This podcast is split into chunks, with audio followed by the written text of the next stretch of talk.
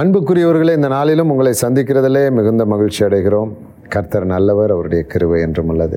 நாம் வேதத்தை தியானிக்கிற பொழுது வசனம் என்ன சொல்கிறது என்றால் சத்தியத்தை அறிவீர்கள் சத்தியம் உங்களை விடுதலையாக்கி கொண்டே இருக்கும். இப்போ வேதத்தை அறிய அறிய நமக்குள்ளிருந்து ஒரு விடுதலை குடும்பத்திலிருந்து விடுதலை பழைய கட்டுகளிலிருந்து விடுதலை நமக்கும் தெரியாமல் நடந்து கொண்டே இருக்கும். எனவே இன்றைக்கும் சத்தியத்தை அறிய கர்த்தர் எனக்கும் உங்களுக்கும் கிருபை செய்வாராக. நான் ஏதோ பெரிய கெட்டிக்காரன் நான் ஞானவான் என்ற எண்ணம் எனக்கு கடுகளவும் இல்லை. என்னை பற்றி எனக்கு நன்றாய் தெரியும். நான் மிகுந்த என் குடும்பத்திலேயே நான் மிகுந்த ஒரு ஞாபக மறதி உள்ள ஒரு பலவீனம் உள்ள ஒரு பாத்திரமாக இருந்தேன். எனினும் கர்த்தருடைய மிகுந்த கிருபையினாலே அவர் எனக்கு கொடுக்கிற வசன வெளிப்பாடுகளின்படி. இந்த வசனம் இருக்கு பாருங்கள். இது சத்தியம் உங்களுக்குள்ளே போய்விட்டால் அது மாறாதது. உலகத்தில் இருக்கிற எல்லா வெளிப்பாடுகளை விட எல்லா தீர்க்க தரிசனங்களை விட இதுதான் மேலானது. என்ன நினைப்பாங்க? ஒரு ஆறுதலான ஒரு வார்த்தை சொல்லலாம் இல்லையா? ஒரு ஒரு தத்துவத்தை சொல்லலாம். பலவீனத்தில் இருக்கிறோம் பணம் இல்லாமல் இருக்கிறோம் போராட்டத்தில் இருக்கிறோம் இப்படியெல்லாம் இருக்கும்போது இவங்க பாட்டுக்கு அழிவு வரும் மரணம் வரும் சாத்தான் சிங்காசனம் இப்படியே போறாங்களே. போராட்டத்துல இருக்கிறவங்களுக்கு தான் வசனத்தை. அதான் போராட்டத்தில் இருக்கவங்களுக்கு இப்ப இதுல என்னென்ன பிரச்சனை? இதுதான் பெரிய பிரச்சனை. போராட்டத்தில் இருக்கவங்களுக்கு வந்து இது இவங்க ஒரு ரெண்டு நினைக்கிறாங்க. ஒண்ணு நான் பாவம் செய்து விட்டேன் அதான் எனக்கு கஷ்டம் நினைக்கிறாங்க. இல்லைன்னா என்ன நினைக்கிறாங்க? கடவுள் எங்கேயோ இருக்கிறாரு. அவங்க நினைக்காங்களோ நினைக்கலையோ. கூட இருக்கிறவங்க நீ ஏதோ பாவம் செய்துட்ட இவங்க நினைக்க வச்சிருவாங்க. இல்லையா? கூட இருக்கிறவங்க அதுக்குன்னே இருக்கிறாங்க. அவங்க என்ன சொல்லுவாங்க? ஒருத்தர் அப்படியே சொல்லிட்டாரு. ஒரு நமக்கு ஃபோன் பண்ணி சொன்னாங்கல்ல ஒரு நாலு வயசு பிள்ளையா அஞ்சு வயசு பிள்ளைக்கு. ரொம்ப சளி காய்ச்சல் இப்படி இருந்திருக்கு. ஆ இங்கே தான் பக்கத்தில். நம்ம ஊரில் தான் அமையன் இப்போ தான் ஞாபகம் வந்துச்சு. அவள் பாஸ்டர்கிட்ட போயிருக்கிறாங்க. போன உடனே அவர் வந்து இன்றோடு முடிந்தது இனிமேல் கஷ்டமே இல்லை அப்படின்னு சொல்லி ரெண்டு மூணு கத்தை பத்தனை அதை சொல்லி போயிரு இனி முடிஞ்சு அப்படின்னு சொல்லி சொல்லிட்டாரு. இந்த அம்மாவும் காணிக்கையெல்லாம் கொடுத்து நின்றுக்கிட்டே இருந்தாராம். சரின்னு இவங்க காணிக்கையெல்லாம் கொடுத்துருக்காங்க. அடுத்த வாரத்தில் இந்த புள்ள அதே சளி அதே தலைவலி அப்புறம் துரு துரு துருதுன்னு ஓடிக்கிட்டு இருக்கா. எப்பா புள்ள ஓடுறது நல்லது தானே இல்லையா? அப்போ என்ன முடமாக்கி கிடக்கணும்? அடுத்த வாரம் இந்த அம்மா போயிருக்கு. பாஸ்டர் கீழ்ப்படிய மாட்டேங்க. தலைவலி எப்படி இருக்கு? தலைவலியும் அப்படிதான் இருக்கு. அது பெற்றோருடைய தப்பு. பிள்ளை கீழ்ப்படியலைன்னா ரெண்டு அடி போட்டு. இல்லைங்க இப்பதான் அவங்க வந்து கடவுளை முத முத வந்திருக்காங்க. முத முத ஆண்டவர் மேல விசுவாசம் வைத்து வர்றவங்க. அவங்களுக்கு நம்ம தான் சொல்லி கொடுக்கணும். பிள்ளைய வந்து எல்லா பெற்றோரும் கண்டிப்பாங்க தானே? கண்டிப்பாங்க. அது நான் இல்லைன்னு சொல்லலை. ஆனால் உனக்கு வந்து சின்னதுலேயே செல்போனை கொடுத்துக்கிட்டு அப்படி அப்படி விட்றாங்க. அவங்களுக்கு அது சரி தப்புன்னு தெரியலையே. கெட்ட வார்த்தை பேசுகிறத அப்பா அம்மா சிரிக்கிறாங்க. அவன் உன்னை கொன்றுவேன். இப்போ நம்மக்கிட்ட வேலை பார்த்த ஒருத்தனே வந்து சின்ன வயசு அம்மா அப்படின்னு சொல்லி அடிக்கிறான் அப்பாவை. அவன் சிரிக்கிறாங்க. இப்போ தான் நம்ம பிடிச்சி காதை திருக்கி இப்படிங்கிறோம். அவங்களுக்கு தெரியல. அவங்க என்ன நினைக்கிறாங்க? என் பையன் வளர்ந்துட்டு வாரான் அப்படின்னு சொல்லி அப்படி இப்படிங்கிறான். கொன்றுவேங்கிறான். நம்ம இன்னொருத்தன் இருந்தான். இதுக்கு முதல்ல ஒருத்தன் நம்ம தெரிஞ்ச ஒருத்தன். அவன் வந்து அவங்க அம்மாவுடைய தலையை பிடிச்சி இழுத்துக்கிட்டு போய் வெளியே போட்டு இனி வராத வீட்டுக்குள்ளன்னு சொன்னால் அப்பா சந்தோஷப்படுவார். அப்போ அது வேற விஷயம். இல்லையா? அப்போ இவன் பாதி பேருக்கு கிறிஸ்தவர்களுக்கு தெரியல. அப்போது நீ சொன்ன அந்த அவர்கள் வந்து சொல்லிக் கொடுக்கணும். அதுக்கு தானே நம்ம இருக்கிறோம். இல்லை நீ பிள்ளை வளர்க்குற தப்பு இப்படி பண்ணக்கூடாது. நான் வந்து அம்மா வாப்போன்னு கூட சொல்கிறத அனுமதிக்க மாட்டேன். நம்முடைய பிள்ளைகள் இருக்காங்க பிள்ளைகள் பேர பிள்ளைகள் இருக்காங்கல்ல. அம்மா வாப்போன்னு சொல்லக்கூடாது. வாங்க போங்க சொல்லணும். அண்ணனை மூத்தவனை வந்து நீ வாங்கன்னு சொல்லணும். ஏன்? பிற்காலத்தில் வந்து அவன் வாடா போடான்னு திட்ட மாட்டான். கொஞ்சமாவது பயம் இருக்கும். அப்போ நம்ம சொல்லி கொடுக்குறோம் இல்லையா? அப்போ கடைசியாக போன உடனே என்ன சொல்லிட்டாரு? நாலு வயசு குழந்தை நான் ஜாமண்ண கை அப்படி வச்சு சொல்லியிருக்கிறார். ஜாமண்ண இது வந்து மூணு தலைமுறைக்குள்ள சாபம். இது விடாது இந்த பிள்ளைய. நீ எங்கேயாவது போயிரு நீ என்கிட்ட ஜபத்துக்கு வராதன்னு இருக்காரு. அப்போ அப்படி சொல்லுகிற காலகட்டங்கள். எனவே சாத்தானுடைய சிங்காசனம் குடியிருக்கிற இடத்துல ஏன் கர்த்தர் போய் ஒரு சபையை வைக்கிறார்? அது அவருக்கு தெரிஞ்சிருக்கே அப்படிங்கிறதெல்லாம் குறித்து நம்ம கொஞ்சம் பார்த்தோம். இல்லையா? அந்திப்பா என்பவன் உண்மை உள்ள சாட்சியான அந்திப்பா என்பவன் கொல்லப்பட்ட நாட்களில் இப்படி பார்ப்போம். உண்மை எனக்கு உண்மையுள்ள சாட்சியான அந்திப்பா கொல்லப்பட்டான். அப்படி எடுத்துக்கலாம் முதல் தலைப்பு. ஆமா என்னை பற்றி விசுவாசத்தை வாரேன், அதுக்கு ரெண்டாவது. இருந்ததே அறிந்த- ம- ஆமா. விசுவாசம் தனியாவா? விசுவாசம் தனியா அந்திப்பா தனியா. சாட்சியா? ஆமா. இப்ப அந்த அந்திப்பாங்கிறவர் வந்து ஆண்டவருக்கு உண்மை உள்ள சாட்சி. அது ஒரு மனுஷன் தானே? மனுஷன்தான். அந்திப்பா என்கிறவர் ஒரு ஒரு சபையில- ஒரு பரிசுத்தவான். சபை சபையில உள்ள இருக்கலாம். போதகர்களா இருக்கலாம் இல்லைன்னா உபதேசியாரா இருக்கலாம் இல்லைன்னா முக்கியமான ஒரு நபரா இருக்கலாம் மூப்பரா இருக்கலாம். அப்ப இந்த இவங்க குடியிருக்கிற இடம் கொஞ்சம் வித்தியாசமான இடமா இருக்குல்ல? இந்த இடத்துல இவர் தான் அந்த சாத்தான் குடி இருக்கிற இடத்துல கொண்டு உட்கார வச்சதா? இல்ல இல்ல இல்ல. அந்திப்பா என்பது ஒரு விசுவாசி. விசுவாசி. ஆமா. அவரு ஒரு ஒரு நூறு பேர்ல அவர் ஒருத்தர்.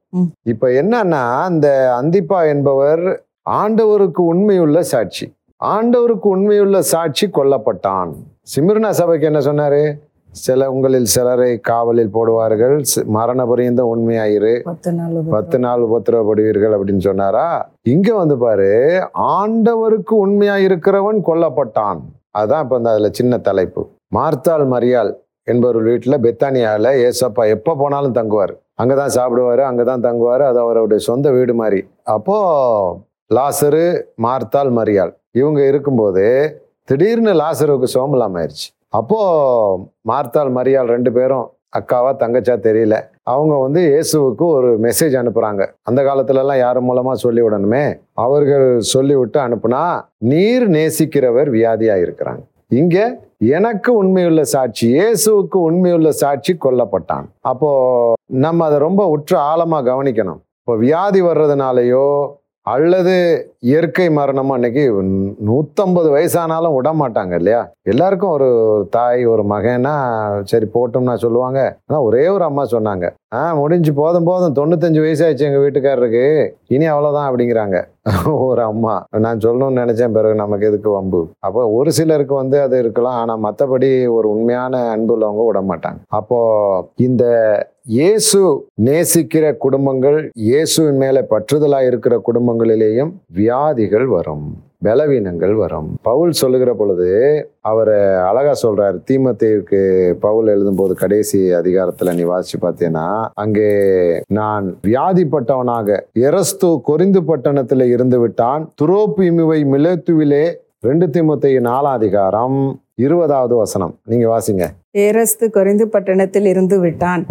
துரோப்பிமுவை மிலத்துவிலே வியாதிப்பட்டவனாக விட்டு வந்தேன். வியாதிப்பட்டவனாக விட்டுட்டு வந்துட்டேன் அப்படின்னு யார் சொல்றா? பவுல் சொல்றாரு. இது என்னடா இது? பவுல் பெரிய ஊழியக்காரன். லாசருக்கு வியாதி வந்துச்சே. இன்னைக்கு நிறைய பேர் சொல்றாங்களே நீ கிறிஸ்தவனா இருந்தா எப்படி வியாதி வரும்? கடவுள் சாட்சியாக இருந்தால் எப்படி வியாதி வரும்? நமக்கே நிறைய தடவை சொல்லியிருக்காங்க நிறைய பேர். எங்கள் பிரதர் ஆஸ்பத்திரிக்கு போகிறேன் ஐயோ ஆஸ்பத்திரியா? அப்படின்னு அன்னைக்கு பயந்தே போயிட்டேன். ஆமாம் என்னையா ஏன் ஏன் அப்படின்னு. நீங்க நல்ல கடவுள் பிள்ளைல அவர் ஐயாலாம் நல்ல விசுவாசி இல்லை நீ ஆஸ்பத்திரி போகலாமா பிரதர் ஏ அப்படின்னு சொல்லிட்டு அதுக்கு பிறகு பேச மாட்டார். என்கிட்ட ஜெபத்துக்கே வர மாட்டார். ஏன்னா எனக்கு வியாதி இருக்குது. இவனுக்கே வியாதி இருக்குது இவங்கிட்ட போய் என்ன ஜெபிக்கனார் சந்தோஷம் சாமி அப்படின்னு வச்சுக்கிட்டேன். வேறு என்ன செய்ய முடியும்? இப்போ பாரு துரோப்பிமுவை மிலேத்துவிலே வியாதிப்பட்டவனாக விட்டு வந்தேன் அப்படின்னு சொல்லி அவர் வந்து ஒரு பெரிய ஊழியக்காரர் சொல்றார்.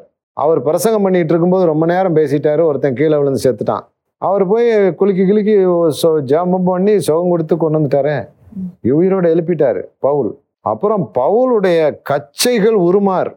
கச்சைனா அரை கச்சை இருக்கிற பெல்ட் உருமார்கள் என்னென்னவோ கர்ச்சிப்பு கைக்குட்டை அது என்ன கிடைக்குதோ சாக்ஸ் முத கொண்டு தூக்கிட்டு போயிடுவாங்க இவர் துவைச்சு போட்டாலும் சரி துவைக்காமல் போட்டாலும் சரி கொடியில் இருக்காது. என்னன்னு பார்த்தா கொண்டு போய் வியாதியஸ்தர் மேலெல்லாம் போட்டுருவாங்க. சோமாயிருது. அவ்வளவு பிரம்மாண்டமான ஒரு ஊழியக்காரர் சொல்றாரு அவர் துரோப்பு மூவை நான் வியாதிப்பட்டவனாக விட்டுட்டு வந்தேன்ப்பா. ஏன் அவர் ஜாம் பண்ணலையா ஜாம் பண்ணியிருப்பார்ல எசப்பா இதுல இன்னொரு கூத்த கேளு. ரெண்டு குழந்தையர் பன்னிரெண்டாம் அதிகாரத்துல இவரே இவருக்குள்ள த பலவீனத்துக்காக மூணு முறை ஜாம் பண்ணாரு. கடவுள் சொல்லிட்டா இருந்தா பார் இனிமே அந்த ஜெபி ஜெபம் பண்ற வழக்கம்லாம் வச்சுக்காத. என்னன்னா என்னங்கணும்? சோமா இருக்கியானா? அதோட விட்டுறணும் தலைவலிக்கு சோமாக இப்படி ஜெபிக்காத. அது நான் மூன்று முறை ஜெபித்தேன். ஆண்டவர் சொல்லிட்டா என் கிருப உனக்கு போதும். நீ உன் பலவீனத்துல என் பலன் பூரணமாய் வழங்கும் சரியா? அப்போ பவுல் கடைசியா கண்டுபிடிச்சாரு ஏன் எனக்கு பலவீனம்னா தேவனுடைய வல்லமை என் மேல் தங்கும் பொருட்டு என் பலவீனங்களை குறித்தே நான் மேன்மை பாராட்டேன் கண்டுபிடிச்சிட்டாரு. இப்போ பிரச்சனை என்ன? இயேசுவை நேசிக்கிறவர்களும் பலவீனப்படுவார்கள். இயேசுவை நேசிக்கிறவர்களும் கொல்லப்படுவார்கள். இயேசு கடவுளுங்கிறதுக்காக நீ வந்து எல்லா ப்ரையாரிட்டியும் எடுக்க முடியாது. அவன் நான் பறந்து தான் போவேன். க- இன்னைக்கு அப்படித்தான் பண்ணுறாங்க ஜெட்டு வந்து நடு வீட்டில் நிற்குங்கிறாங்க எனக்கு ஒன்றும் வராது. நான் சாவே மாட்டேங்கிறாங்கப்பா. ஃபூ கஷ்டம். ஆ? அதெல்லாம் ரொம்ப ஓவர் அது வந்து மற்ற மக்களை உற்சாகப்படுத்துகிறேன்னு சொல்றதுக்கு ஒரு அளவு வேண்டாமா? அப்போ ஒரு ஒரு ஆளுக்காவது ஜெபம் பண்ணி என்னுடைய விசுவாசி பாருங்கள் ஆயிரத்தி ஐநூறு வருஷம் உயிரோடு இருக்கிறான் அப்படின்னா சொல்லலாம்ல. அதுக்கு இவர் இருக்கணும்ல ஆயிரத்தி எழுநூறு வருஷமாவது இவர் இருக்கணும். கஷ்டம். சரி. இப்போ முதல்ல அந்திப்பா என்பவன் கொல்லப்பட்டான் அப்படின்னா நீங்க எல்லாரும் சாவுங்க அப்படின்னு நம்ம சொல்லலை. சில நேரம் இரத்த சாட்சிகளாக மறிக்க வேண்டி வந்தால் கர்த்தர் அதை அனுமதிக்கிறார் கர்த்தர் அதை கவனித்து பார்த்து கொண்டிருக்கிறார். ஒன்னாவது காரியம். ஏன்னா முதல்ல சொல்லிட்டாரு சிறைக்கு போகிறவன் வெளிப்படுத்தல் பதிமூணு பத்து. சிறைக்கு போகிறவன் போகணும். ஏன்னா விசுவாசிகளுடைய பொறுமையும் பரிசுத்தவான்களுடைய பொறுமையும் விசுவாசம். விசுவாசமும் பொறுமையும் அதுல தான் விளங்கும் அப்படின்னு சொல்லி சொல்லிட்டார். சரி ஓகே. அப்போ எல்லாரும் நீடூழி வாழ்க. நம்ம யாரையுமே அந்த மாதிரி சொல்லலை. நம்ம வசனத்தை தான் சொல்றோம். ரொம்ப வசனத்தை தான் சொல்றோம். ஆமென். இப்போ இதுல இன்னொரு விஷயம் பாரேன். அந்திப்பா என்பவன் கொல்லப்பட்டாரு அவர் இறந்துட்டாரு. என்னை பற்றும் விசுவாசத்தை நீ மறுதலியாமல் இருக்கிறதை அறிந்திருக்கிறேன். இல்லையா? ஒரு சபையில ஒரு ஒரு மிகப்பெரிய ஒரு அந்தஸ்து ரத்த சாட்சி அந்தஸ்து. ரத்த மத்திருப்பார் ஆமா கொல்லப்பட்டிருக்கிறாருல்ல அந்திப்பா உண்மையுள்ள சாட்சி இல்ல யாரோ ஒருத்தர் கொலை பண்ணியிருக்கிறாங்க. சாட்சி கொலை சொல்ல கொலை பண்றதுன்னா எப்படி இருந்திருக்கும்? எங்கேயா போய் சாட்சி சொல்லியிருப்பாரு. இல்லைன்னா நீ ரோட்ல போகும்போது ஒரு கிறிஸ்தவனை அடிச்சு கொண்டாலும் அவர் ரத்த சாட்சி தான். கிறிஸ்தவனா இருக்கிறது நிமித்தம் கொல்லப்பட்டால் ரத்த சாட்சி தான் இல்லையா? அப்போ விசுவாசம் என்றால் என்ன? இங்க வருது விஷயம். முதல்ல ஒரு பதிவுல நம்ம பேசணும்ல. விசுவாசம்னா சிங்க கவியில இருந்து திறந்துகிட்டு சிங்கத்தின் வாயை கட்டிட்டு மேல வர்றது மட்டும் இல்ல உன் சபையில அல்லது இரத்த சாட்சிகள் மறிக்கிற பொழுது அந்த நேரத்திலும் இயேசுவே நீர் நல்லவர் உண்மை அல்லாமல் தெய்வம் இல்லை என்று சொல்லுகிற வாய் தான் விசுவாசம். எல்லாம் நல்லா இருக்கும்போது ஜெபிச்சேன் கார் கிடைச்சது. நான் வந்து ஜெபிச்சேன் அடுத்த நாள் வியாதி சுகமானது. நான் ஜெபிச்சேன் டிரான்ஸ்ஃபர் ஆனது விசுவாசித்தேன். நான் விசுவாசமா இருந்தேன் பிரதர் எப்படி சொல்ல வந்திருந்தா இப்படி? விசுவாசமா இருந்தேன் பிரதர் கிடைச்சிட்டு அப்படி கிடைச்சதுக்கு விசுவாசம் ஓகே கிடைக்காத நேரத்திலும் நீ இயேசுவே ஆண்டவர். அதே ஒன்றரை மணி நேரம் ஜெபத்துல இயேசுவின் மேல அன்பு கடுகளவும் குறையாமல் நீ செலுத்தக்கூடுமானால் அதுதான் அதை விட பெரிய விசுவாசம். இங்க மறுதலியாமல் இருந்ததுன்னு வருது இல்ல ஆமா மறுதலிக்கல இல்ல. இப்ப அந்திப்பா கொல்லப்படும் போது மறுதலிக்கல. இப்போ சில பேர் வந்து முக்கியமா தனக்கு அருமையானவங்க யாராவது ஏதாவது உடனே கடவுளை விட்டு கடவுளை விட்டு விலை இப்ப நம்ம ஒண்ணும் வேண்டாமா அன்னைக்கு ஒரு வந்த வந்தாங்க இப்படி கட்டடம் எல்லாம் பார்த்தாங்க. சிலதெல்லாம் உடஞ்சு உடஞ்சு இருக்கு அவங்க வந்து முன்னாலெல்லாம் நல்லா வெள்ளையெல்லாம் அடிச்சிருந்தீங்களே இப்போ அது இல்லையே கடவுள் இல்லையோ? அப்படின்னு சொல்லி வெளியே போய் சொல்லியிருக்கிறாங்க. கடவுள் உங்ககிட்ட இல்லை போல இருக்கு இப்போ. கடவுள் இருந்தால் தான் வெள்ளை அடிச்சு மார்பிள் எல்லாம் போட்டிருப்பாங்கல்ல. அப்போ என்ன நினைக்கிறாங்க மக்கள்? கிறிஸ்தவர்களுக்கு கஷ்டமே வரக்கூடாது. எல்லாமே நல்லா போயிட்டே இருந்தால் தான் கடவுள் கூட இருக்கிறாரு. அப்போ மக்கதோனியா திருச்சபையார் மிகப்பெரிய கொடிய தருத்திரத்திலையும் மிகுந்த உபத்திரவத்திலையும் இருந்தாங்க. தருத்திரம் உபத்திரவம் ரெண்டுமே இருந்துச்சு. மக்கதோனியா சபையா இருக்கு. ஆனாலும் அவர்கள் தேவனுடைய கிருபையினாலே பரிபூர்ண சந்தோஷத்தில் இருந்தாங்களே அப்போ கடவுளை விட்டுட்டு போயிட்டாரா? இல்லையா? லாசரு ஐஸ்வர்யான் லாசரு லூக்கா பதினாறாம் அதிகாரம். அங்கே என்ன சொல்லப்பட்டிருக்கிறது? அவனுடைய பருக்களை நாய்கள் வந்து நக்கிற்று. ஏன்னா ஒரு ஆயில்மெண்ட் கூட போடுறதுக்கு அவருக்கு இல்லை. சொந்தக்காரங்க இல்லை பெற்றவர்கள் இல்லை மனைவி பிள்ளைகள் இல்லை. ஒன்று விட்டுட்டு போயிட்டாங்களா? இல்லைன்னா இவனை கொண்டு பிரயோஜனம் இல்லைன்னு பண்ணிட்டாங்களா? இப்போ அவருடைய ஓனர் கூட கண்டுக்கிறல. இவருக்கு எந்த மனித சப்போர்ட் இல்லை. கடவுள் கைவிட்டாரா அப்போ? இல்லையா? ஒரு ஒரு கவர்மெண்ட் ஆஸ்பத்திரி கூட கூட்டு போறதுக்கு வாய்ப்பு இல்லாமல் ஆயிப்போச்சு. அந்த சூழ்நிலையில அப்ப ஆண்டவர் கைவிடவில்லை. ஆண்டவர் அவரை கொண்டு போய் ஆபரகாமுடைய மடியிலே வைக்கிறார் என்று சொன்னால் உலகத்தில் நடக்கிற கிறிஸ்தவனா இருந்துக்கு நடக்கிற தோல்வியோ வெற்றியோ அது ஒரு மனுஷனை நிர்ணயிக்கிறது இல்லை. மரணமோ ஜீவனோ இல்லையா அது எபிரேயர் பதினோராம் அதிகாரத்தை விசுவாச பட்டியலில் வரும்போது அது இது கண்டிப்பாக நம்ம சொல்லணும் விசுவாசத்தை நம்ம சொல்லி தான் ஆகணும் பதினோராம் அதிகாரத்தில் முப்பத்தி ஏழாவது வசனத்தில் முப்பத்தாறுல இருந்து படிங்களேன் வேறு சிலர். நிந்தைகளையும். அடிகளையும். கட்டுகளையும். காவலையும். அனுபவித்தார்கள் அனுபவித்தார்கள் இவர்கள் விசுவாச பட்டியலில் வர்றாங்க கட்டுகள் காவல்கள் கல்லறி உண்டார்கள் விசுவாசிகள் கல்லறி அற்புண்டார்கள் விசுவாசிகள் வாளார அறுப்பு அறுப்புண்டார்கள். பார்க்கப்பட்டார்கள். அவர்களும் விசுவாசிகள். பட்டயத்தினாலே வெட்டப்பட்டு மறித்தார்கள் அவர்களும் விசுவாசிகள். செம்மறியாட்டு தோள்களையும் வெள்ளையாட்டு தோள்களையும் ம். போர்த்து கொண்டு திரிந்து குறைவையும் உபத்திரவத்தையும். துன்பத்தையும் அனுபவித்தார்கள். விசுவாசிகள். உலகம் அவர்களுக்கு பாத்திரமா இருக்கவில்லை. அவர்கள் வனாந்தரங்களில் அவர் வனாந்தரங்களிலேயும் மலைகளிலேயும் மாடி வீட்டுல கட்டிக்கிட்டு அப்படியெல்லாம் இருக்கல. இருக்கிற தப்பு இல்ல நம்மளும் நல்ல மாடி வீட்டுல சந்தோஷமா இருக்கிறோம். இல்ல தப்பு இல்ல ஆனா அந்த சூழ்நிலை குகையில தங்கணும் மலைகள்ல தங்கணும்னா அதுக்கும் ஓகே. இல்லையா? வாழ்ந்திருக்கவும் தெரியும் தாழ்ந்திருக்கவும் தெரியும். கொலைகளிலையும் பூமியின் வெடிப்புகளிலேயும் செதறுண்டு அலைந்தார்கள் அவர்கள் விசுவாசிகள். இவர்கள் எல்லாரும் விசுவாசத்தினாலே நற்சாட்சி பெற்றும். வாக்குத்தத்தம் பண்ணப்பட்டதை அடை அடையாமல் போயிட்டாங்க. அப்பமும் விசுவாசிகள். புரியலையா? உலகத்துல அவங்களுக்கு வாக்குத்தத்தம் பண்ணி இந்த சபையில எல்லாம் சொல்லியிருப்பாங்கல்ல. இன்னைக்கு கார் கிடைக்கும் பங்களா கிடைக்கும்னு சொல்லியிருப்பாங்கல்ல. அது மாதிரி கிடைச்சிருக்கும்ல. ஆனா இவங்களுக்கு வந்து சொல்லப்பட்டிருக்க வா தீர்க்க தரிசனம் சொல்லப்பட்டிருக்கு. நீ நல்லா இருப்ப வீடெல்லாம் இருப்பேன்னா. ஆனா நடக்கல. ஆனா அது ஏன் நடக்கலைன்னு நீ ஒரு கேள்வி கேட்ப. அதுக்காக நான் அதுக்கு பதில் சொல்லிட்டு போயிடுறேன். அனைத்து கொண்டு விசுவாசத்தோடே மறித்தார்கள் எபிரேயர் பதினோராம் அதிகாரம் பதிமூணாவது வசனம் கடைசி பகுதி. அந்நியரும் பரதேசிகளும் என்று அறிக்கையிட்டு விசுவாசத்தோடே மறித்தார்கள் சாகும்போதும் விசுவாசத்தோடே மறித்தார்கள் இப்படி அறிக்கையிடுகிறவர்கள் சுயதேசத்தை நாடி போகிறோம் என்று தெரிந்திருக்கிறார்கள். அதை அதை அதை அல்ல. இங்க அதற்கு திரும்பி போவதற்கு அவர்களுக்கு சமயம் கிடைத்திருக்குமே அதை அல்ல. அதிலும் மேன்மையான பரம தேசத்தையே விரும்பினார்கள். ஆகையால் அதுல இருந்து வாசி. ஆகையால் தேவன் அவர்களுடைய தேவன். எண்ணப்பட வெட்கப்படுகிறதில்லை. ம். அவர்களுக்கு ஒரு நகரத்தை ஆயத்தம் பண்ணினார். ஆமேன் ஆமேன் ஆமேன் ஆமேன். பதினொன்னு பதினாறு. பதினாறு இல்லையா? இப்ப என்ன பண்ணிட்டாரு கடவுள்? ஆபிரகாமுக்கு சொன்னாரு உனக்கும் உன் சந்தை உனக்கும் உன் சந்ததிக்கும் இந்த தேசத்தை கொடுப்பேனாரு ஆபிரகாமுக்கு அந்த தேசம் கிடைக்கல. அவர் கூடாரங்களில் வாசமா இருந்தார். அப்போ வாக்குத்தத்தம் அங்கே நிறைவேறலை. ஆனாலும் சாகும்போது விசுவாசத்தோடு செத்து போனார். கர்த்தர் நல்லவர் அப்படின்னு சொல்லி செத்துட்டார். இந்த நம்பிக்கையை கர்த்தர் வீணடிக்காம ஆண்டவர் ஒன்று இப்போ பொய் சொல்லியிருக்கணும். இல்லைன்னா ஆபரகாம் அந்த விசுவாசத்துக்கு பாத்திரம் இல்லாமல் நடந்திருக்கணும். இது ரெண்டு நடந்தால் தான் நடக்காம போகும். ஆபரகாம் விசுவாசத்தோட மறித்தார் ஒன்றுமே நடக்கல. ஆனாலும் விசுவாசத்தோட மறித்தார். அப்போ கர்த்தர் என்ன பார்த்தார்? ஆகவே அந்த அதவசே கர்த்தர் அவர்களுக்கு ஒரு நகரத்தை ஆயத்தம் பண்ணினார். ஆ வாக்கு தத்துவத்துல பாரு விஷயம் இன்னைக்கு நான் சொல்றேன். ஒருத்தர் வந்து உனக்கு சொல்றாரு உப்பு வீடு இருக்குது பிரதர் பட்டணங்கள் இருக்கு.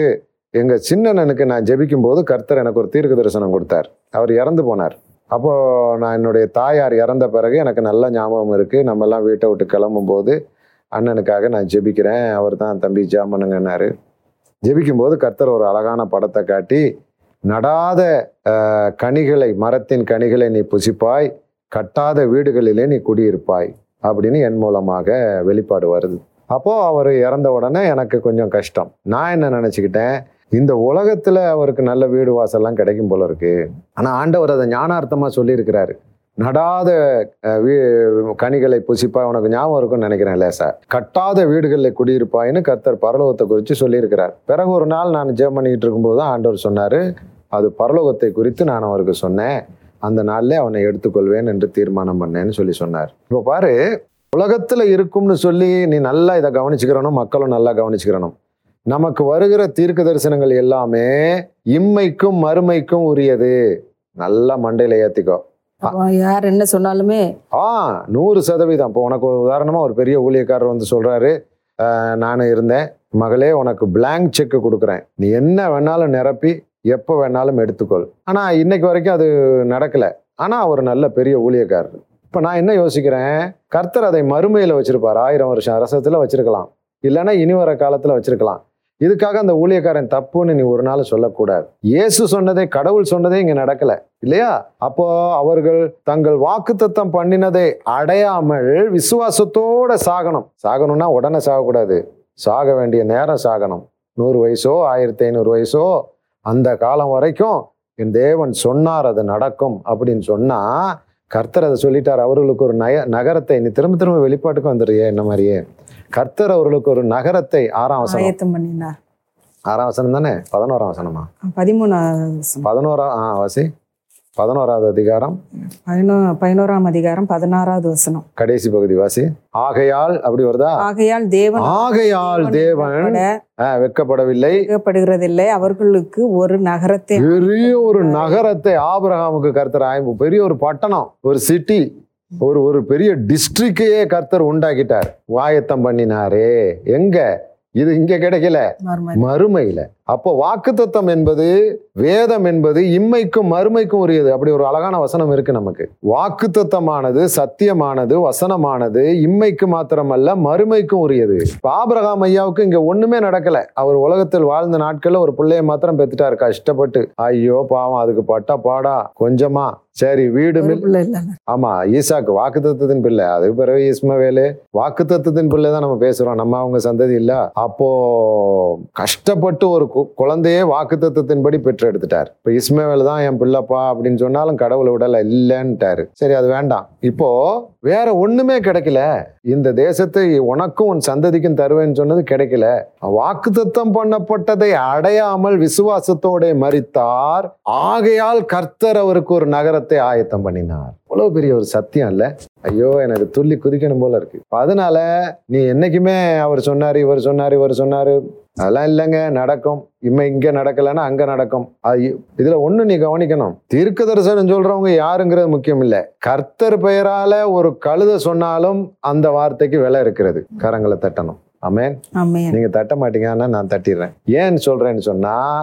அதையும் நம்ம திரும்ப வந்துருவோம். இதை அப்படியே வச்சுட்டு இங்கிட்டு வா. மத்த ஏழாம் அதிகாரத்துக்கு வா. உண்மையிலே கர்த்தர் எங்களோடு இரு- இருந்து பேசுகிறார். அப்படிதான். ஆகையால் ஏழாம் அதிகாரத்துல அந்நாளிலே என்னை நோக்கி இருபத்தி ரெண்டு. ஏழு இருபத்தி ரெண்டு அந்நாளில் அநேகர் என்னை நோக்கி கர்த்தாவே கர்த்தாவே உமது நாமத்தினாலே தீர்க்க தரிசனம் உரைத்தோம் அல்லவா? உமது இப்போ நாமத்தின் ஒரு மனுஷன் ஆண்டவருடைய நாமத்தினால தீர்க்க தரிசனம் உரைக்கிறான். ஆண்டவருடைய நாமத்தினால அநேக அற்புதங்கள் செய்றான். தீர்க்க தரிசனமாவது நடக்கிற நேரம் தான் அதை நம்ப முடியும். அற்புதங்கள் நடந்துரும் இல்லையா? நடந்தா தான் அது அற்புதம். வாசிங்க. உமது நாமத்தினாலே பிசாசுகளை துரத்தினோம் அல்லவா? உமது நாமத்தினாலே அநேக அற்புதங்களை செய்தோம் அல்லவா போதும். இப்போ என்ன சொல்றாரு? தீர்க்க தரிசனம் உரைத்திருக்கிறாரு அது வந்து ஒரு வருஷம் ஆகலாம் ஆறு மாசம் ஆகலாம் அதை விட்டுரும். அப்படி கொஞ்சம் தள்ளி வைப்போம். ஆனா பேய் ஓட்டியிருக்காரு. பேய் ஓடி இருக்கு அற்புதம் நடந்திருக்கு. அப்ப இது ரெண்டுமே அப்பப்ப நடந்திருக்கு இல்லையா? அப்ப தீர்க்க தரிசனம் நடக்குமா இல்லையா? நடக்கும். ஆனால் தீர்க்க தரிசனம் நடந்திருக்கு பிசாசு ஓடி இருக்கு அற்புதங்கள் நடந்திருக்கு தீர்க்க தரிசனம் ஓடி இருக்குது. தீர்க்க தரிசனங்கள் நிறைவேறி இருக்கிறது. ஆனால் கர்த்தர் இந்த சொன்னவங்களை தூக்கி நரகத்துல போட்டார். புரியலையா? பேய் ஓடி அவன் விடுதலை ஆயிட்டான். அவன் காரில் நாளைக்கு கிடைக்கும் அவங்கள நரகத்துல போடணும்னா ஏன் இவங்க தீர்க்க தரிசனம் இருக்கணும் ஏன் பேயை உரட்டணும் உரட்டணும் அது ரெண்டு ரெண்டு கதை இருக்குது. நான் சொல்லிட்டா ரெண்டு கதை இருக்குது. ஒரு கதை என்னன்னா இப்போ உனக்கு ஒரு விடுதலை வேண்டி இருக்கு. அப்போ கர்த்தர் யாரை கொண்டாவது உன்னை விடுவிக்கணும்னு முடிவு பண்ணிட்டாரு. அந்த நேரம் நான் ஒரு பைய போட்டுக்கிட்டு ஸ்தோத்திரம் ஸ்தோத்திரம்னு வீட்டுக்குள்ளே வர்றேன். நான் ஒரு பயங்கரமான துன்மா இருக்கேன். எனக்கு ஒரு ஐநூறுரூவா வேண்டியிருக்கு. அதுக்கு ஒரு தீர்க்க தரிசனம் சொன்னால் நீ கொடுப்ப. அப்போ நான் வந்து சொல்கிறேன் டக்குன்னு கர்த்தர் என் நாக்கை தொட்டுறாரு. உனக்கு என்ன வேணுமோ அதை என் மூலமாக சொல்லிடுறாரு. உனக்கு நடந்துருது. நான் ஐநூறுரூவா வாங்கிட்டு வீட்டுக்கு போயிடுறேன். நான் துன்மா இருக்கிறவன் வீட்டுக்கு போகிறேன் ஆனா கர்த்தர் யாரோ ஒருத்தர் மூலமா உனக்குள்ளதை செஞ்சு முடிச்சிட்டார். ஆமென் அப்ப எனக்கு வந்து நான் நல்லா இல்லாதனால எனக்கு தண்டனை உண்டு. நீ வந்து அது தண்டனை கிடையாது உனக்கு. அப்போ தீர்க்க தரிசனம் சொல்றவன் எவ்வளவு தான் பீடி குடிச்சாலும் சரி சிகரெட் குடிச்சாலும் சரி என்ன பண்ணாலும் இயேசுவின் நாமத்தினால கர்த்தர் சொல்லுகிறார் உங்களுக்கு இது கிடைக்கும் பிரதர் அப்படின்ட்டா நீ அதை பிடிச்சிக்கிறணும். பிடிச்சிக்கிட்டு ஆண்டவரே இப்போ தாரோம். முடியலையா? விசுவாசத்தோட மறித்துரு. அது அங்க கிடைக்கும். ஆமென் ஆமா. ஏன்? ஆண்டவர் பெயரால் சொன்னது என்றைக்குமே மாறாது. அது கழுத சொன்னாலும் சரி பூனை சொன்னாலும் சரி. சொல்கிறவன் பரலம் வரானா வரலையா அது மேட்ரு கிடையாது. இங்கே அப்படி தானே சொல்லுது.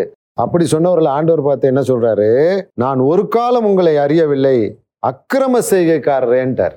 அவங்கள பார்த்து என்ன சொல்றாரு? அக்கிரம செய்கைக்காரரே அக்கிரம செய்யக்காரன் இயேசுநாமத்தில் தீர்க்க தரிசனம் சொன்னாலும் அற்புதம் சொன்னாலும் அவன் நடக்குது அவங்க அனுபவிக்கிறாங்க மக்கள். ஆனா நான் அக்கிரம செய்யக்காரன் நான் என்னுடைய தண்டனை நரகம். இல்லையா? இது நல்லா நீ புரிஞ்சுக்கிறணும் அப்போ தீர்க்க தரிசனத்தை நம்ம அற்பமாக நினைக்கக்கூடாது. இது வரைக்கும் யாரும் சொல்லி நடக்கலைன்னா கவலைப்படக்கூடாது. சாகிற வரைக்கும் விசுவாசத்தோடே அப்பா சொல்லிட்டாரு. அப்பா நடத்துவார். இயேசுவே சொல்லி சொல்லி சொல்லி அப்படியே மறிச்சிடணும். ஆமென் ஆமென். அப்போ இந்த அந்திப்பா என்றவன் கொல்லப்பட்ட நாட்களிலே அங்க இருக்கிறவங்க யாரும் விசுவாசத்துல சோர்ந்து போகவில்லை ஆமென். அதுதான் பெர்கமு சபை பெருகமு சபை என்றால் விசேஷமானவன் ஸ்பெஷலானவன் ஒரு மனுஷன் ஸ்பெஷலா இருக்கணும்னா கர்த்தர் கொண்டு போய் பிசாசுடைய சிங்காசனம் இருக்கிற இடத்துல உன்னை குடி வைப்பாரு. நீ நினைப்ப ஐயோ நைட்டு தூங்க முடியல வர முடியல. ஜெய் உனக்கு வரங்கள் கொடுத்துருக்குறேன் வாக்குத்தத்தம் கொடுத்துருக்குறேன். ஒருத்தருங்க சொல்றாங்க யாராம்? ஆஸ்திரேலியால இருந்து ஒருத்தர் ஃபோன் பண்றாங்க. அவங்களுக்கு இந்த போராட்டம் பிசாசு போராட்டம். நைட்டில் சீலிங்கில் வந்துடும் சீலிங்கில் வந்து பாத்திரத்தெல்லாம் வச்சு சமைக்கிற சத்தம் எல்லாம் கேட்குமா? அப்புறம் அவங்க சொல்கிறாங்க ஒரு ஒரு ஒரு கிலோ பால் பொடி வந்து ஆயிரம் டாலர். அங்கே உள்ள ஏதோ ஒன்று ஸ்பெஷலாக அது அது ஒன்றே போதுமா? ஒரு கிலோ ஆமாம் என்ன ஆயிரம் ரூபாயா ஆயிரம் டாலராக சொன்னாங்க. அவ்வளோ காஸ்ட்லி பால் பொடி வாங்கி வச்சு வீடெல்லாம் லாக் பண்ணிட்டா காலையில் பார்த்தா ஒரு பொடி பால் பொடி இருக்காதாம் எல்லாம் பிசாசு தின்னு போடுமா. இவங்க என்ன சொல்ல நான் சுவிசேஷன் சொல்ல அப்புறம் நான் வந்து அவங்க ரொம்ப பலவீனமாக ஒத்தையில் இருக்காங்க வீட்டில் யாரும் இல்லை. அப்புறம் ஒரு நாள் நான் இப்படி செய்யுங்கன்னு சொல்லி இந்த சாபங்கள் புக் அனுப்பி அவங்களுக்கு சொல்லி கொடுத்ததுல நைட்டு இதே மாதிரி அவங்க வந்திருக்காங்க ரெண்டு பேர் கிச்சு கிச்சு கிச்சு கிச்சின்னு வந்து சீலிங்கில் என்னத்தையும் நோண்டிருக்காங்க. இயேசுவின் நாமத்தினால எப்போ அப்படின்னோடனே டக்குன்னு ஒரு சத்தம் கேட்டுச்சான் போயிருச்சான் அன்னையில இருந்து பிரதர் இப்போ அம்மா எனக்கு தைரியம் வந்துட்டு பிரதர் அப்படின்னு சொல்லி இப்போ கை வச்சுக்கிட்டாங்க. போ அப்படின்னா போயிருது. அப்போ அவங்க குடியிருக்கிற இடம் அந்த இடம் தான் கர்த்தர் வைக்கிறாருன்னா நீ விசேஷமானவனாக மாற வேண்டும். அல்லேலுயா. லேலியா ஆமேன். நடக்கிற நிகழ்வுகள் நம்மை சுற்றி ந- நடக்கிற எந்த நிகழ்வுகளிலையும் நமக்கு விசுவாசம் தளரக்கூடாது. கொரோனா வந்துருச்சு சாப்பிட வழி இல்லை. இன்னைக்கு காலையில கூட கொஞ்சம் ஜெபத்துல சோர்ந்து போனேன். இன்னைக்கு காலையில ஆனா ஆண்டவர் ஒரு அலாதி பிரசன்னத்தை ஊற்றினார். அவருடைய அன்பை ஊற்றினார். என்னன்னா காலையில் காலையிலே நான் வந்து இந்த இந்த தேவைகள் இருக்குது மாதம் நெருங்கி வரும்போது பக்கு பக்கு பக்கு பக்கு பண்ணுங்க என்ன தான் விசு விசுவாசத்தில் இருந்தாலும். அப்போ அதோட சோர்வில் போனோடனே ஆண்டவர் அதுக்கு நான் ஜெபிக்கணும்னு பார்க்கேன் பண தேவைன்னு வச்சு வாயில் வச்சா வேற ஒன்று வருது. நீர் கொடுத்ததுக்கெல்லாம் நன்றி போகணுங்கிறேன் இப்போ. நீர் எவ்வளவு நல்லவர் அப்படி. நானே திரும்ப வந்து பண தேவை ஜெபிக்கணும்னா ஆண்டவர் விட மாட்டேங்கிறார். தேவ பிரசனம் அப்படி ஊற்றப்படுது. அதுதான் நம்மை சுற்றி நடக்கிற நிகழ்வுகளினாலே நம்ம கஷ்டப்படக்கூடாது விசுவாசத்தை விட்டுறக்கூடாது. இன்னைக்கு நம்ம என்ன பார்த்தோம்னா பெருகமு சபையை குறித்து நேற்றும் பார்த்தோம் இன்னைக்கும் பார்த்துட்டு இருக்கோம் இல்லையா? அப்போ பெருகமு சபைனா முதல்ல என்ன? விசேஷமானவன். ஆமென். நீ விசேஷமானவனா இருப்பதற்காக கர்த்தர் என்ன செய்யறாரு உன்னை எங்க வைக்கிறாரு? சாத்தானுடைய சிங்காசனம் சிங்காசனம் இருக்கிற இடம். நீ ஒண்ணு நல்லா புரிஞ்சுக்கணும். பிசாசு இன்னைக்கும் ராஜ்யபாரம் பண்ணிக்கிட்டு இருக்கிறான் இல்லையா? அவனுக்கு ஒரு சிங்காசனம் இருக்கு. உலகத்தின் அதிபதி இயேசு ஜெயிச்சாலும் ஆவிக்குரிய ரீதியில் ஜெயிச்சிட்டாலும் கர்த்தர் தம்முடைய பிள்ளைகளுக்கு அந்த வல்லமையை கொடுத்துட்டாலும் அவன் ஏரியாவில் அவன் ராஜாவை தான் இருக்கான். இல்லையா? அப்போ அதை நம்ம நல்லா புரிஞ்சுக்கணும். பிசாசு இல்லைனோ அல்லது அவனுக்கு வல்லமை இல்லைனோ நம்ம எதுவுமே எடுக்க முடியாது. எப்போ அவனை பிடிச்சி அடிச்சு நொறுக்கி கடைசியாக நிர்- நிர்மூலமாக்குவாருன்னா ஆயிரம் வருஷ அரசாட்சியில் தான் தேவனாகிய கர்த்தர் இறங்கி வர அவர் வந்து சங்கிலிகளினாலே ஒரு தூதன் கட்டி அவரை நகர நரகத்திலே நித்தியமாக தள்ளி போடுவார் அது வரைக்கும் உலகத்தில் இருந்துக்கிட்டு தான் இருப்பான். ஆனால் எவ்வளோ பெரிய சாத்தானுடைய சிங்காசனம் அவனுடைய ஹெட் குவார்ட்டர்ஸ் இருக்கிற இடத்துல நீ ஒரு சின்ன கூட ஓலை குடிசை சபையாக இருந்தாலும் கர்த்தருடைய அனுமதி இல்லாமல் உன்னை தொட முடியாது. உபத்திரவங்கள் வரலாம். கொஞ்சம் பாடுகள் எல்லாம் வரலாம். இந்த அந்திப்பா கொல்லப்பட்டது போல சில காரியங்களிலே பிரச்சனைகள் காரியங்கள் வரலாம். அப்ப விசுவாசம் என்ன? அப்ப முதல்ல நம்ம நீங்க குடியிருக்கிற இடத்துல இந்த மாதிரி பிசாசின் போராட்டங்கள் இருந்தா கடவுள் என்னை கைவிட்டுட்டாரா? அல்லது எனக்கு வல்லமை இல்லையா? அல்லது ஊழியக்காரன் யாருமே முன்ன மாதிரி கிடையாது. முன்னாலெல்லாம் பெரிய பெரிய ஊழியக்காரங்க இருந்தாங்க. அவங்க பேரை கேட்டாலே பேய் அலறும். இப்போ என்னடான்னா அவங்க இவங்க சொன்னா அது கூட கொஞ்சம் குதிக்குது. அப்படின்னெல்லாம் நீங்க நினைச்சுக்கிட்டு உங்களை குழப்பாதீங்க. ஊழியத்துல பெரியவனும் இல்லை சின்னவனும் இல்லை. ஆமென். ஆ இயேசுவின் நாமத்தினாலே ஒரு பாலகன் போ பிசாசு அப்படின்னு சொன்னாலே உங்க வீட்டிலேயே ஐயோ வேற ஒண்ணும் வேண்டாம். ஓ வாயிலே கர்த்தர் வல்லமே வச்சிருக்கிறாரு. ஆமென். நீ ஏன் இன்னொரு இதை போய் தேடிக்கிட்டு இருக்க.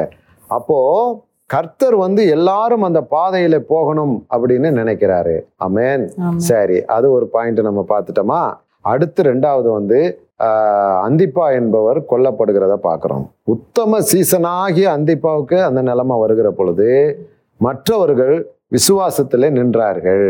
அதெல்லாம் ஒண்ணுமில்ல பிரதர் கர்த்தர் பெரியவர் அப்படின்னு சொல்கிறாங்க ஏங்க அவர் அடிபட்டு எவ்வளோ கத்துனாரு?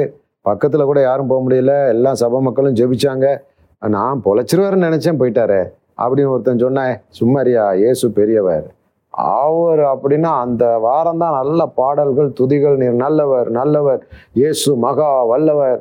அவன் கேட்பான் இடிச்சுக்கிட்டு எதை வச்சு சொல்கிற அவனை கொண்டுட்டாங்க கத்தர் காப்பாற்றலை காப்பாற்றுறதே தான் கடவுள்டா அவர் ராஜ்யத்தில் அவர் எடுத்துக்கிட்டாரு. அவர் வந்து குறிப்பிட்டு அவர் ரத்த சாட்சியாக மறிக்கணும்னு வைத்திருக்கிற இதெல்லாம் அவன் ஒருத்தன் புரிஞ்சு வச்சிருக்கிறான். ஆகவே விசுவாசம் என்பது எல்லாம் நல்லா நடக்கிறது மாத்திரம் அல்ல கார் கிடைச்சா பங்களா கிடைச்சா வியாதிக்கு சுகமான மாத்திரம் அல்ல தீமைகள் நடந்தாலும் ஆபரகாம் மாதிரி தீர்க்க தரிசனமே நடக்காம போனாலும் கடவுளே நேரடியாக இறங்கி வந்து அவரை கொஞ்சம் பாடப்படுத்தினாரு ஆபரகாம தூக்கத்துல தட்டி எடுத்து வெளியே கூட்டு போய் அங்க பார் அப்படின்னு இவன் கண்ணை கசக்கிட்டு பார்த்தா நட்சத்திரமா தெரியுது இப்போ என்ன? அப்படின்னு கேட்டிருப்பாரு. இதே மாதிரி உன் சந்ததி ஆக்குவேன் அப்படின்னு சொல்லி அதுக்கு பிறகு ஒரு உற்சாகம் அடைஞ்சு இருந்தாலும் இன்னொரு அஞ்சு வருஷத்துக்கு குழந்தையே கிடையாது. அடுத்து ஒரு நாள் தட்டி எழுப்பி கூட்டி போய் கடற்கரை மணல் பார்த்துருக்கேன். ஆமா பார்த்தேன் இதானே. இது என்ன இப்ப என்ன? இதே மாதிரி உன் பிள்ளை. இப்படியே கடவுள் அவரை போட்டு பரண்டி பரண்டி பரண்டி அவரை உற்சாகப்படுத்தி அப்படியே பண்ணினாலும் அவர் அது சில காரியம் நடக்காம போயிடுச்சு பிள்ளைகள் விஷயத்தை தவிர. ஆனாலும் அவர் விசுவாசத்தோடு மறித்ததினாலே அழகு வசனம் பதினொன்று பதினாறு. கர்த்தர் அவருக்கு ஒரு நகரத்தை ஆயத்தப்படுத்திட்டார். அது இந்தியா பெருசு இருக்குமோ உலகம் பெருசு இருக்குமோ? அந்த நகரம்னா அது ஆபிரகாம் சிட்டினே இருக்கும். இல்லையா? எப்படி அந்த ஆபிரகாம் சிட்டிக்கு எவ்வளவு வந்துச்சு? ஏ அவர் விசுவாசத்துல நடந்தாரியா? கடவுள் அவர் சொன்னாரு அங்க கிடைக்கல இங்க கிடைச்சு. ஓ இதான் அதான் நான் நினைச்சேன் உலகத்துக்கு மட்டும்தானே அப்படின்னு நினைச்சேன் இல்லையா? இந்த காரியங்களை நாம ஜெயம் பெற்றால்தான் நாம விசேஷமானவன் பெருகமோ மூணாவது படியை தாண்ட முடியும். அப்ப இந்த இது முடிச்சாச்சா? இல்ல இனி அடுத்து தொடருவோம். கொஞ்சம் இருக்குது சரியா? இன்னொரு பதிவுல நம்ம பார்ப்போம். அன்புக்குரியவர்களே இவ்வளோ நேரம் கர்த்தருடைய வார்த்தையை நாம் தியானித்தோம். இது உங்களுக்கு பிரயோஜனமாக இருக்கும் இருந்திருக்கும் என்று நாங்கள் கர்த்தருக்குள் நம்புகிறோம். கர்த்தர் தாமே உங்கள் ஒவ்வொருவரையும் ஆசீர்வதிப்பார். நன்றி மீண்டும் சீக்கிரத்தில் சந்திப்போம். அதுவரை உங்களிடத்திலிருந்து விடைபெறுகிற உங்களுடைய அன்பு சகோதரன் சகோதரி வணக்கம்.